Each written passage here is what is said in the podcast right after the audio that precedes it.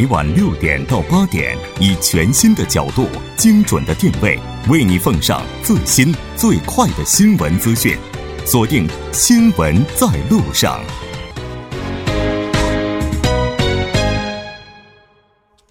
半点过后，欢迎回来。首先为您插播一则公告：TBS EFM 为了响应2018年平昌冬奥会和残奥会的举办，在一月二十九号到三月二十三号之间呢，扩大我们的收听服务。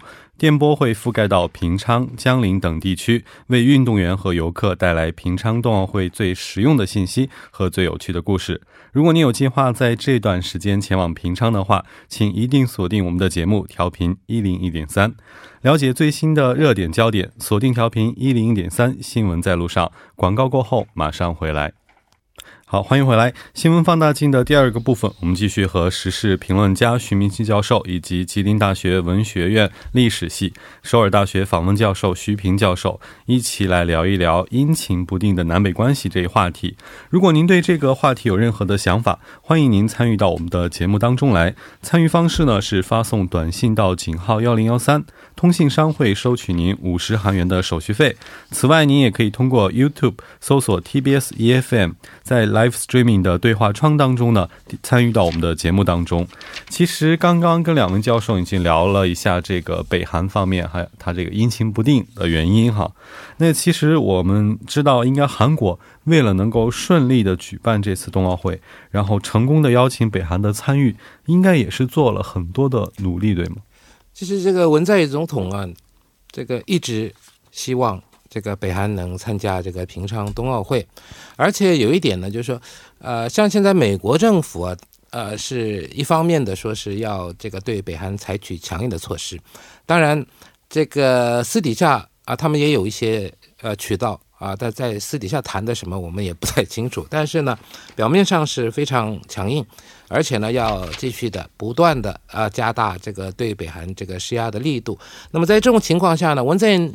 总统呢是这样啊，我们当然也会也按照这个联合国安理会的决议等等的对北韩这个施压，但是呢，这个施压呢最终是要跟这个北韩举行对话，希望希望他们能回到对话桌前。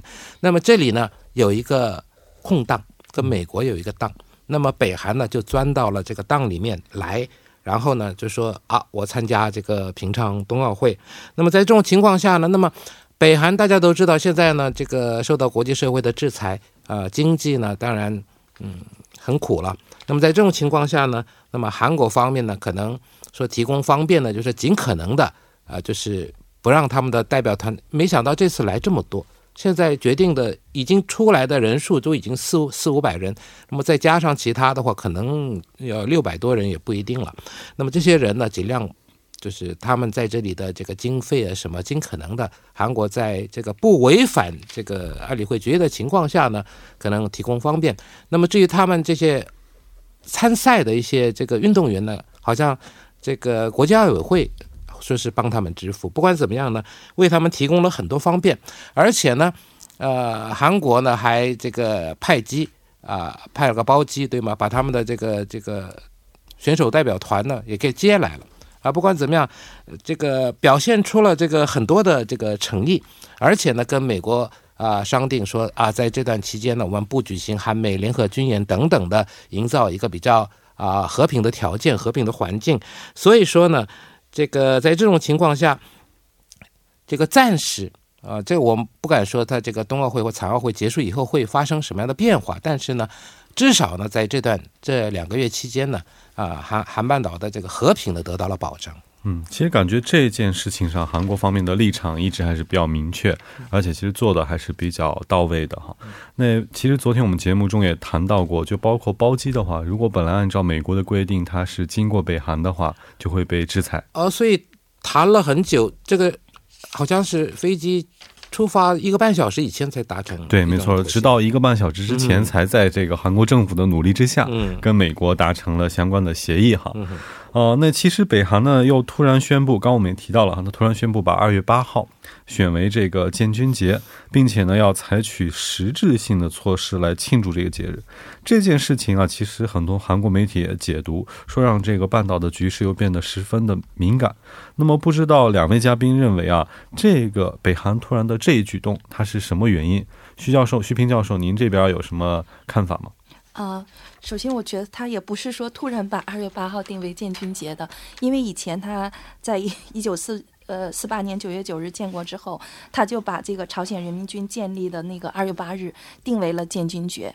只不过到了一九七七年之后呢，呃，他就是过完的第二十九个就是这个二八建军节之后，他又把四月二十五日，呃，那个就是呃组建游击队的那个日子定为了这个建军节。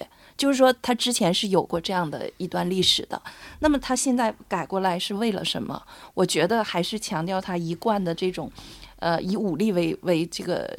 呃，为这个底气的这样的一种做法，因为他现在在过去的两年之间呢，呃，金正恩已经在核导技术方面其实取得了很大的进步，而且朝鲜一直在呃推行这种先军政治嘛，所以他这个一直是把军事作为他最重要的这种底牌，所以现在他又亮出了这个底牌，就是说你别看我呃。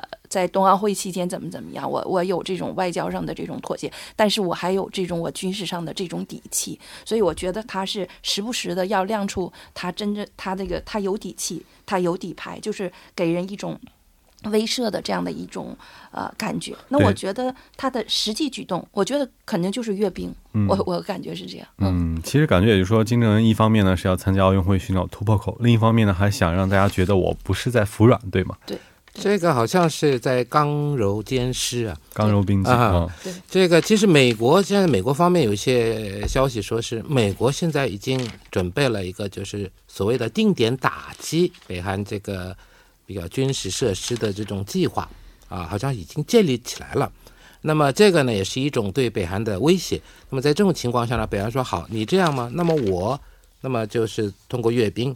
给你看一看我的新型的武器，可能这一次的这个，如果是阅兵的话呢，可能啊过去没有看到的，比方说像潜射弹道导弹这改良型的了，这种又会出台也不一定啊。还有呢，就是说啊，这个为什么把这个改过来？当然，刚才这个徐平教授也介绍了，因为以前本来就是这个二月八号，因为这一天呢是宣布这个北韩人民军诞生的日子嘛啊。那么后来呢改成了这个。这个四月二十五号，那么这一次，那么很多人说了啊，那么久你都没改，为什么今年你突然改成这个二月八号，对吗？你可以去年改，你可以前年改，为什么非要今年？那么你是不是要这个利用这个就是？就是韩国举办平昌奥运会的时候呢，又要展现你的一些军备装置、装备等等的，所以也在这一块呢有一些质疑，啊，而且呢，今年是这个人民军建军七十周年，是一个很大的七十的话，所以呢，啊，现在迹象表明说是他们要举行阅兵，那么阅兵呢，他也展示出他一些新型的武器，这样一来的话呢，又是硬又是软，跟美国的这个。战略好像是大同小异，因为美国现在好像是卡尔文斯这个航母舰队也在开到这个这个东海这一边了嘛，所以说啊，又是紧张的对峙啊，另一方面呢，还是要和平的举办这个冬奥会，所以这个目前的紧张状况还是存在的。对，其实可以说国际关系的错综复杂，你是不能单独谈两国或者两个地区之间的关系哈。那其实也就是说，谈到南北关系，我们可能就不可避免的要聊一聊美国。那美国的姿态其实也是非常值得关注的。目前，美国对于这个北韩的这最近近期的一些举动，它的态度是怎么样？它又有哪些措施呢？嗯，我觉得美朝关系在这个朝鲜半岛问题上是非常核心的。一一对关系，那么我觉得至少从美国就表象上来看，他的态度是非常强硬，也是非常坚定的。我觉得这可以通过几个侧面来表现出来。一个呢，就是一月份的时候，美国驻联合国大使黑利，他曾经表示说，美国永远都不会承认拥核的朝鲜，就是说，你朝鲜可以和任何乐意会谈的国家进行谈判，但是你在就是说同意废除拥有核武器之前，不会。美国不会承认和接受任何会谈的成果，这个态度已经非常明朗了。那么第二个，就是那个温哥华会议。温哥华会议之中，呃，温哥华会议也叫朝鲜半岛安全稳定外长会议。那么它这个会议的主题呢，就是以加强对朝鲜的施压这个为主题，并且呢，在这个会议中辅以不排除武力。呃，选项和海上拦截等强硬威胁。当时，美国的国务卿蒂勒森在会议上也表示，对朝施压活动将一直持续下去，直到平壤最终决定放弃这个核武器。所以这是非常强硬的。再有一个，就是在温哥华会议上，大家也知道，韩国外长康金和提出要允许韩国给予朝鲜一定的人道主义援助，但是呢，遭到了美国的。坚决拒绝，这个也是一个态度的表现。再有一个，就特朗普特别善于运用运用这个推特嘛，他在推特上呃发文说：“我手上有一个更大的、更有威力的核按钮，而且我的核按钮是可以使用的。”这个也是针对这个金正恩的这个呃发言来来说的。所以我觉得从这几个方面呢，也可以看出美国对朝鲜的态度是非常强硬而坚定的。朝鲜是一直想在美韩之间打入楔子。这个蝎子战略是朝鲜经常运用的一种战略，嗯，但是呢，我觉得这个并没有影响美国的这种态度。这个当地时间一月三十号，这个不是那个特朗普总统发表了所谓的国情咨文演说嘛？那么在这里呢，也也也说到北韩，而且呢，说是这个不会让北韩的这个导弹呢射到美国本土，我会想尽办法啊不让他们。那什么意思呢？就是说，啊。能动员可能的方法呢？啊，是让这个最终目的呢是无核化，让这个北韩放弃核岛啊。但但是呢，这个一直是表明的是硬的。那么哪时候会软？这个我们也很难说。问题是现在呢，这个北韩也好，美国也好，都是在硬碰硬。那么现在暂时的啊，在平昌冬奥会期间缓了一下而已。所以结束以后会发生什么事情呢？我们。啊，还是啊难以断定。嗯，其实也就是说，大家的这个可能目前的对峙，是因为这个冬奥会稍微有所收敛，但是并不是说停止。对。那其实韩国方面呢，一直也是希望通过这个冬奥会实现北韩的无核化。不过，按照像刚刚两位教授分析的这样哈，这是不是应该很困难了呀？徐平教授，您怎么看？我觉得不是很难，很困难，是非常困难。我觉得可能性。呃，接近于零，几乎不可能。接近于零，对对对，其实，嗯，我是这么想的。嗯，是没有说绝对，嗯，但是呢，真的是微乎其微可能性啊。我们不敢说百分之百，但是百分之九十九点九九，黄金一样，那是纯的。对，是的，是的。所以说，这个你要么这个，我看在这个冬奥期间，啊，还不知道北韩是派谁来，对吗？啊，现在还不知道是谁是做这个高级别代表团的团长到韩国来。那么你如果想跟这个美国副总统啊彭斯跟他一起要谈的话呢，可能要来相当跟他级别差不多的一些重量重量级的人物。啊，那么现在呢，北韩还没有决定哪一个人来，所以说那个能不能谈啊，那还是另外一回事。你看你来的是什么人，够不够分量，这也是个问题。嗯。其实无核化呀，也是一个非常好的梦想，但是看来现在这个梦想还是离我们稍微远了一点哈。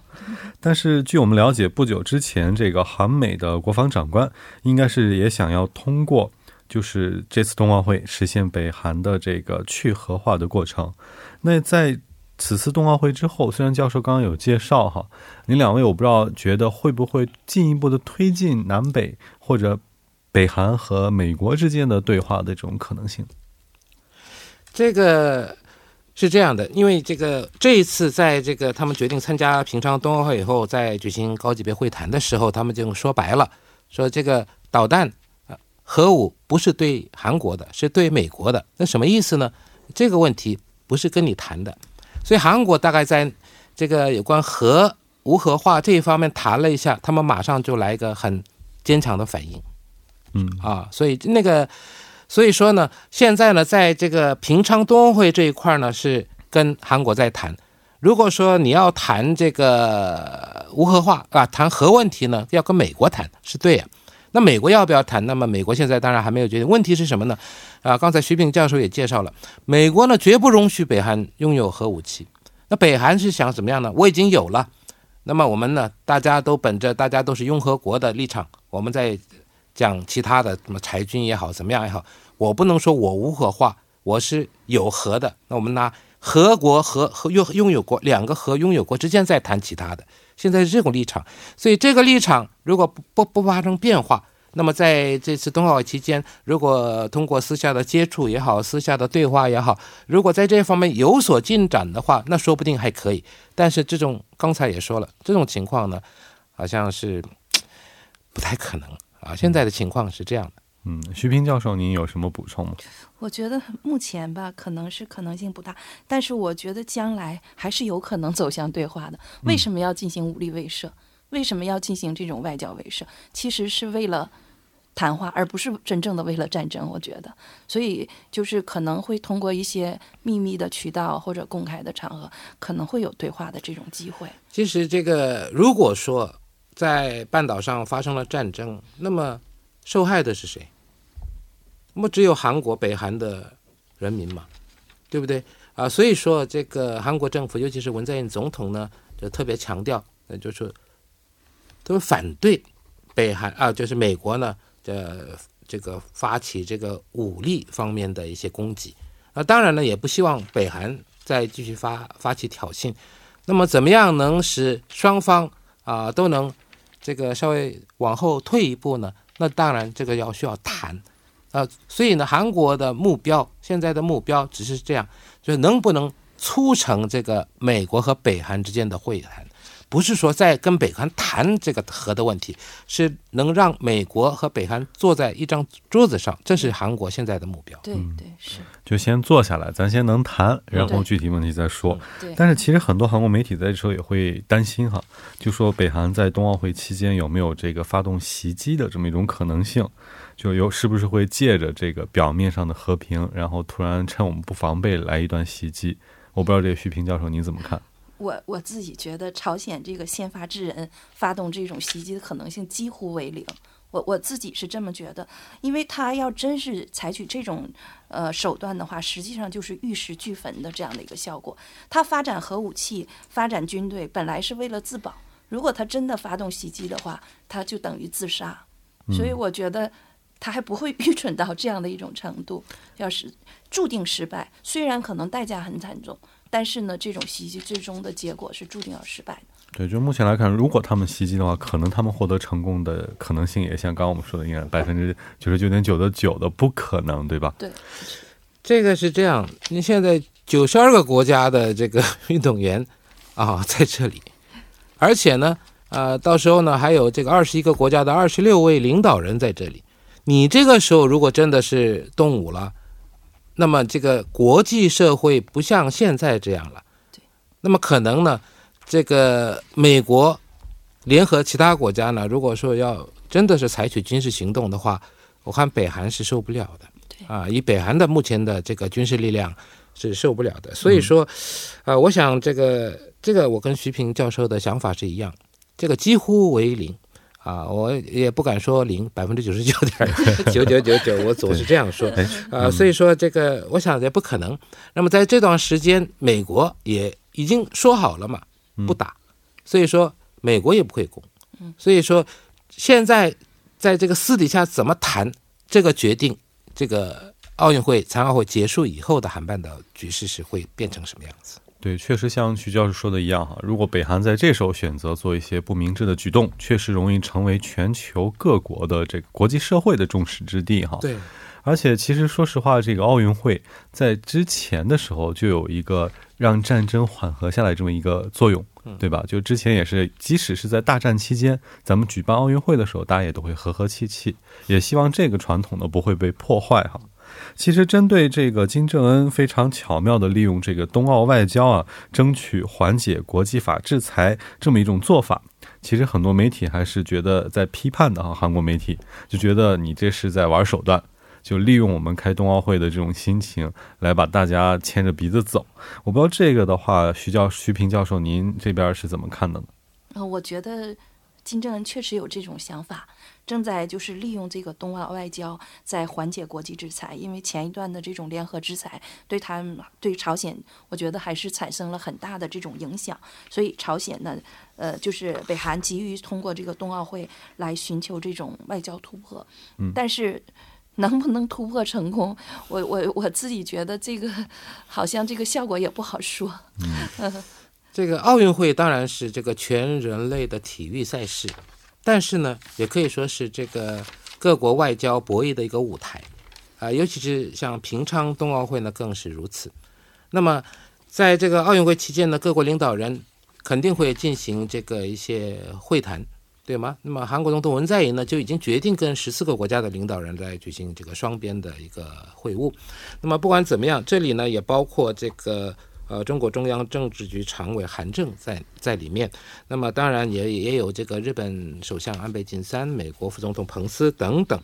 所以说在这段时间里面呢，看看啊周边国家对韩半岛局势的判断是怎么样的啊。那么在这种情况下，如果能促成跟北韩跟美国之间的对话，那是再好不过了。不然的话呢，那以后的局势呢，那我们还很难持乐观的态度。对，其实到最后呢，我想问两位一个小问题哈，就是为这个当前的南北关系，为这个韩半岛的一些局势，两位如果简单的一句话支个招的话，您两位会出什么招？徐教授，徐徐明教授，您这边怎么想？怎么才能让半岛和平？这和平很难说，我们要看这个目前的进展情况，所以我们。我四个字：拭目以待。拭目以待。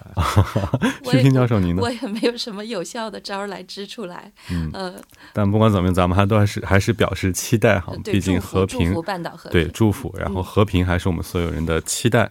那么到这里呢，也非常感谢两位教授在做客我们今天的直播间，谢谢您。好，再会。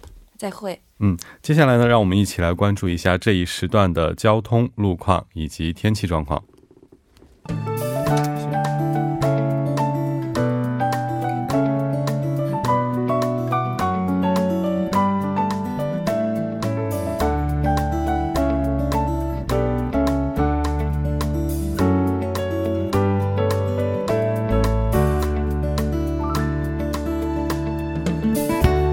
晚间七点五十二分，依然是由程琛为大家带来这一时段的路况及天气信息。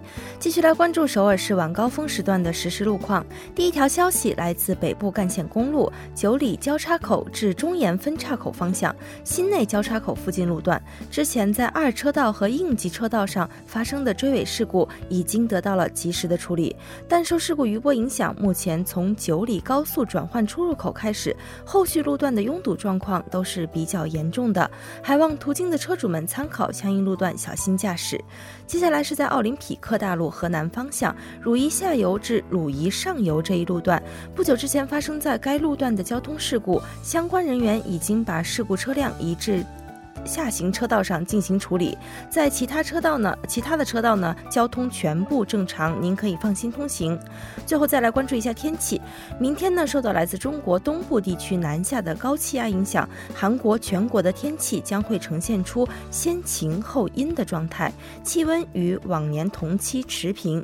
然而寒冷呢，依然是冬季的主旋律。从本周六开始，将有新一股实力较强的冷空气来袭，降温的区域将会铺。转至除济州岛以外的韩国全国大部分地区。我们先来关注一下首尔市未来二十四小时的天气预报。今天夜间至明天凌晨晴，最低气温零下七度；明天白天多云转晴，最高气温三度。好的，以上就是今天这一时段的天气与路况信息。我们明天见。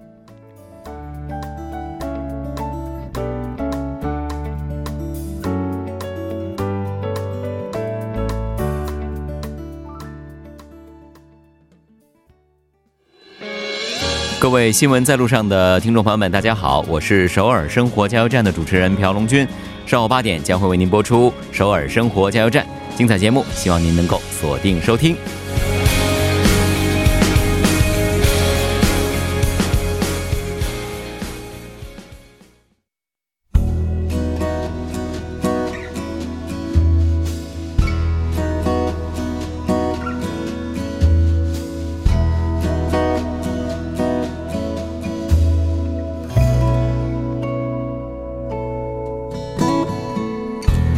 这里呢，新闻在路上两个小时的节目马上就要接近尾声了。最后呢，还是为您奉上今天的结束新闻。